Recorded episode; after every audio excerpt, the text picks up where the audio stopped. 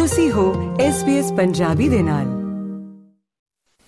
You with SBS radio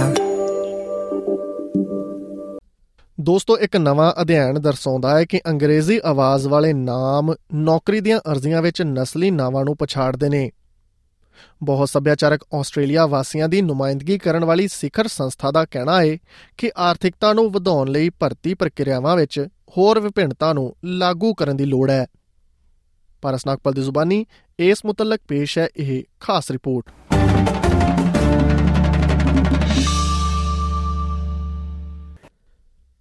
ਇੱਕ ਨਵਾਂ ਅਧਿਐਨ ਦਰਸਾਉਂਦਾ ਹੈ ਕਿ ਆਸਟ੍ਰੇਲੀਆ ਦੇ ਭਰਤੀ ਉਦਯੋਗ ਵਿੱਚ ਅਜੇ ਵੀ ਵਿਤਕਰਾ ਕੀਤਾ ਜਾਂਦਾ ਹੈ ਇਥੋਂ ਤੱਕ ਕਿ ਇੱਕ ਵਿਅਕਤੀ ਦੇ ਨਾਮ ਕਰਕੇ ਵੀ ਉਸ ਨਾਲ ਵਿਤਕਰਾ ਕੀਤਾ ਜਾ ਸਕਦਾ ਹੈ ਮੋਨੈਸ਼ ਬਿਜ਼ਨਸ ਸਕੂਲ ਦੇ 2 ਸਾਲਾਂ ਦੇ ਅਧਿਐਨ ਨੇ 12 ਵੱਖ-ਵੱਖ ਕਿੱਤਿਆਂ ਵਿੱਚ ਮੈਲਬਨ, ਸਿਡਨੀ ਅਤੇ ਬ੍ਰਿਸਬਨ ਵਿੱਚ 4000 ਨੌਕਰੀਆਂ ਦੇ ਇਸ਼ਤਿਹਾਰਾਂ ਲਈ 12000 ਨੌਕਰੀਆਂ ਦੀਆਂ ਅਰਜ਼ੀਆਂ ਜਮ੍ਹਾਂ ਕਰਵਾਈਆਂ। ਲੀਡ ਖੋਜਕਾਰ ਪ੍ਰੋਫੈਸਰ ਐਂਡਰੀਅਸ ਲੀਬ੍ਰਾਂਟ ਦਾ ਕਹਿਣਾ ਹੈ ਕਿ ਅਧਿਐਨ ਮੁੱਖ ਤੌਰ ਤੇ ਲੀਡਰਸ਼ਿਪ ਦੇ ਅਹੁਦਿਆਂ ਤੇ ਕੇਂਦਰਿਤ ਸੀ। So what we have done is we have went deeper into this research and looked at leadership positions, and we looked at leadership positions in the Australian context. but is the largest resonance study ever conducted in Australia. And What we do observe is that this level of discrimination, differential callback rates, is more pronounced for leadership positions than non-leadership positions. So You have a huge penalty of having an ethnic minority name and receiving a callback as compared to a traditional white name.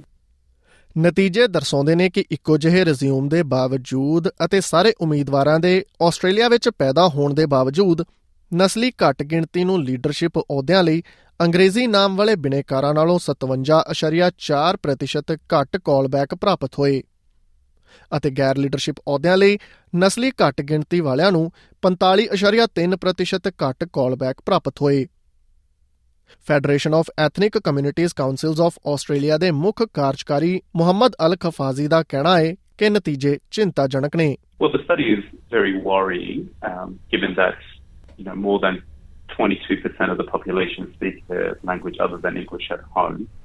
And we expect that most organizations, um, they reflect the community that we live in.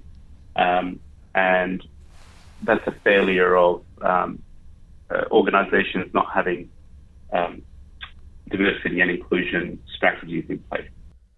ਅਧਿਐਨ ਵਿੱਚ ਇਹ ਵੀ ਪਾਇਆ ਗਿਆ ਕਿ leadership ਦੀਆਂ ਭੂਮਿਕਾਵਾਂ ਵਿੱਚ ਨਸਲੀ ਵਿਤਕਰਾ ਉਸ ਸਮੇਂ ਬੱਤਰ ਸੀ ਜਦੋਂ ਇਸ਼ਤਿਹਾਰੀ ਨੌਕਰੀ ਲਈ ਸੰਪਰਕ ਕਰਨ ਦੀ ਲੋੜ ਹੁੰਦੀ ਸੀ ਪਰ ਇਸ ਵਿੱਚ ਸੁਧਾਰ ਹੋਇਆ ਜਦੋਂ ਸਥਿਤੀ ਨੇ ਵਿਅਕਤੀਵਾਦ, ਸਿੱਖਣ, ਰਚਨਾਤਮਕਤਾ ਅਤੇ ਨਵੀਨਤਾ ਦੇ ਮਹੱਤਵ ਨੂੰ ਰੇਖਾਂਕਿਤ ਕੀਤਾ ਗਿਆ।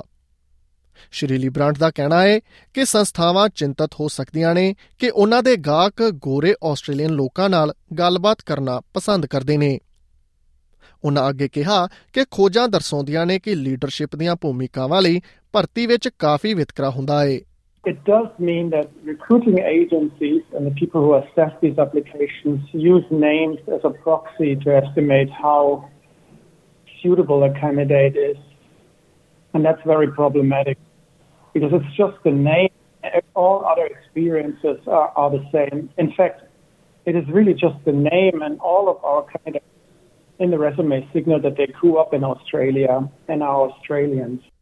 ਸ਼੍ਰੀ ਲੀ ਬ੍ਰਾਂਡ ਦਾ ਕਹਿਣਾ ਹੈ ਕਿ ਸਟੀਰੀਓਟਾਈਪ ਅਤੇ ਆਮ ਲੀਡਰਸ਼ਿਪ ਪ੍ਰੋਟੋਟਾਈਪ ਫੈਸਲੇ ਲੈਣ ਬਾਰੇ ਸੂਚਿਤ ਕਰ ਸਕਦੇ ਨੇ ਇਸ ਲਈ ਲੀਡਰਸ਼ਿਪ ਦੀਆਂ ਭੂਮਿਕਾਵਾਂ ਲਈ ਅੰਗਰੇਜ਼ੀ ਨਾਮ ਵਾਲੇ ਬਿਨੇਕਾਰਾਂ ਨੂੰ ਤਰਜੀਹ ਦਿੱਤੀ ਜਾ ਸਕਦੀ ਹੈ ਸ਼੍ਰੀ ਲਿਬਰਾਂਟ ਦਾ ਮੰਨਣਾ ਹੈ ਕਿ ਜਦੋਂ ਕਿ ਬਹੁਤ ਸਾਰੀਆਂ ਫਰਮਾਂ ਨੇ ਵਿਭਿੰਨਤਾ ਅਭਿਆਸਾਂ ਅਤੇ ਨੀਤੀਆਂ ਨੂੰ ਪ੍ਰਭਾਵਸ਼ਾਲੀ ਢੰਗ ਨਾਲ ਪੇਸ਼ ਕੀਤਾ ਹੈ ਉਨ੍ਹਾਂ ਨੂੰ ਘੱਟ ਨੁਮਾਇੰਦਗੀ ਵਾਲੇ ਸਮੂਹਾਂ ਤੋਂ ਲੀਡਰਸ਼ਿਪ ਦੇ ਅਹੁਦਿਆਂ ਤੇ ਲੋਕਾਂ ਨੂੰ ਉੱਚਾ ਚੁੱਕਣ ਦੇ ਤਰੀਕਿਆਂ ਤੇ ਵੀ ਵਿਚਾਰ ਕਰਨ ਦੀ ਲੋੜ ਹੈ। ਟਿਮੀ ਓਲਾਡੀਐਂਡੇ ਇੱਕ ਪ੍ਰਤਿਭਾ ਪ੍ਰਾਪਤ ਅਤੇ ਕੈਰੀਅਰ ਤਬਦੀਲੀ ਮਾਹਰ ਹੈ। ਉਹ ਕਹਿੰਦਾ ਹੈ ਕਿ ਹਰੇਕ ਵਿਅਕਤੀ ਆਪਣੇ ਪਿਛੋਕੜ ਦੀ ਪਰਵਾਹ ਕੀਤੇ ਬਿਨਾਂ ਆਪਣੀ ਪੂਰੀ ਸਮਰੱਥਾ ਤੱਕ ਪਹੁੰਚ ਅਤੇ ਵਧਨ ਫੁੱਲਣ ਦੇ ਮੌਕੇ ਦਾ ਹੱਕਦਾਰ ਹੈ। ਇੱਕ ਹੁਨਰਮੰਦ ਪ੍ਰਵਾਸੀ ਸ਼੍ਰੀ ਓਲਾਡੀਐਂਡੇ ਖੁਦ ਮੰਨਦਾ ਹੈ ਕਿ ਸ਼ਰਨਾਰਥੀ ਅਤੇ ਨਸਲੀ ਪਿਛੋਕੜ ਵਾਲੇ ਲੋਕ ਵੱਖ-ਵੱਖ ਹੁਨਰ, ਯੋਗਤਾਵਾਂ ਅਤੇ ਅਨੁਭਵ ਪੇਸ਼ ਕਰਦੇ ਨੇ ਜੋ ਉਹਨਾਂ ਕੰਮ ਦੇ ਸਥਾਨਾਂ ਦੇ ਸਮਾਜਿਕ, ਸੱਭਿਆਚਾਰਕ ਅਤੇ ਆਰਥਿਕ ਤਾਣੇ-ਬਾਣੇ ਨੂੰ ਮਜ਼ਬੂਤ ਕਰ ਸਕਦਾ ਹੈ। A name shouldn't determine if, you know, if someone is suitable for a role, which is why there's some few points that I've been able to highlight that would help you know, increase the diversity in the recruitment industry. One of the biggest points is mentorship and internship programs that could be established for experienced recruiters, you know, to support and guide individuals from refugee backgrounds, and also rec- the recruitment process itself. So, if the recruitment process can be adjusted, reviewed, and modified, you know, it would really increase and improve the recruitment practice. ਉਹ ਅੱਗੇ ਕਹਿੰਦੇ ਨੇ ਕਿ Australia ਵਿੱਚ ਹੁਨਰ ਦੀ ਘਾਟ ਦਾ ਮੁਕਾਬਲਾ we We're not looking in the right places. We have people. They just need to be given the opportunity. These little things are the reasons why we keep missing out on talent. We're not able to retain proper talent. And we have people coming from overseas with this talent without the opportunity. And they're forced to end up doing something else just to survive. And in doing so, they lose a lot of their momentum, they lose a lot of their confidence in that skill, and just continue with that role. So it's our job to make sure that these talents are retained, they're sharpened.